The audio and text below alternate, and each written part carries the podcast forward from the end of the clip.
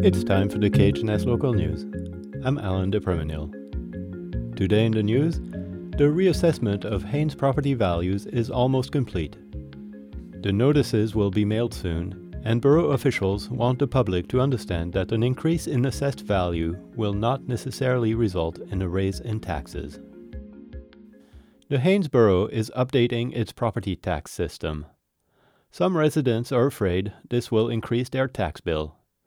Borough Manager Annette Kreitzer wants to reassure the public. My goal is to not have a major increase in property tax. We're very sensitive to the fact that things are very expensive here in Haines, and an increase in the assessment is not going to necessarily translate into some increase in your property tax. Uh, we're going to work really hard to keep those rates stable. On average, most homes' assessed values have increased. Michael Dolly has been contracted by the borough to improve the way property taxes are handled. The average change this year is an increase of 17% from the 2022 assessed value. Each property is going to be different.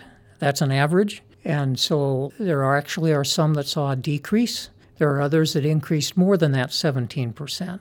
The borough will communicate clearly the change to property owners. Now, one change we're making this year is that the assessment notice will list the prior year's assessed value besides the, this year's assessed value. So it'll be very easy for the taxpayer to compare. They won't have to go try and dig up last year's card or call us. It'll be right on the assessment notice. It'll show prior year's values and then current year's values.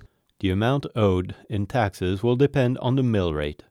This rate can be lowered so that a property assessed at a higher value can be taxed at a lower rate, resulting in no changes in the amount owed by the property owners.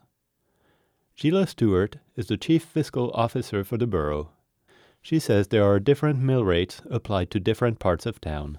So there are 10 separate mill rates in the borough, and those distinctions are caused by fire service areas and road maintenance service areas, the townsite service area. So, depending on the level of service a property receives, they pay a different mill rate.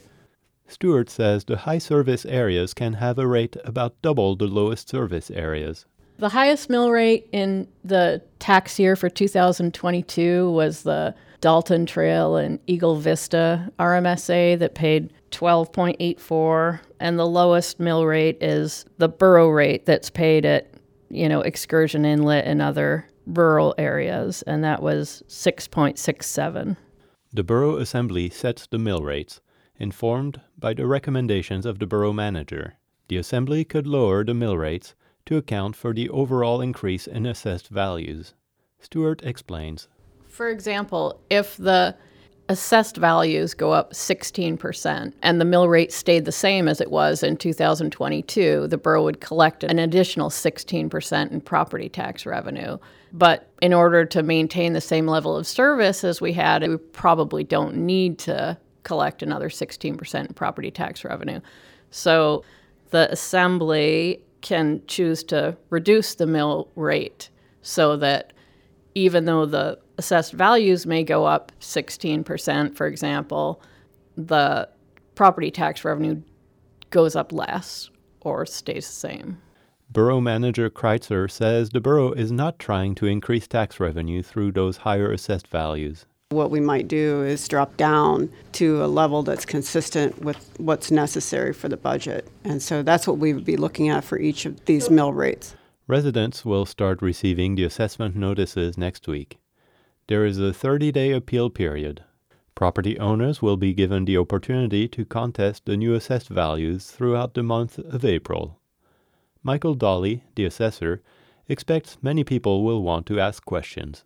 Um, there's lots of changes in the assessed values this year. We anticipate that people may have some questions, and we very much encourage them to touch base with us call the office and talk to us or stop in, and we're happy to explain the steps that were taken to look specifically at their assessed value and how and why it changed. Dolly says if property owners are not convinced by his arguments, they have further recourse. If they want to proceed to a formal review, if, the, if we haven't been able to answer their questions, there's a one page form that they fill out and we can help them with that. Then, after the administrative review, if they still feel their value should be different than what we feel, then it becomes a formal appeal um, and goes before the Board of Equalization. And they're an independent body. Here it's the Assembly, sits as the BOE, and uh, they consider what the appellant presents and what the assessor's office presents, and they make an independent determination. In Haines, the Borough Assembly serves as the Board of Equalization. They will make the final decision in the case of an appeal. That's it for the KHNS local news.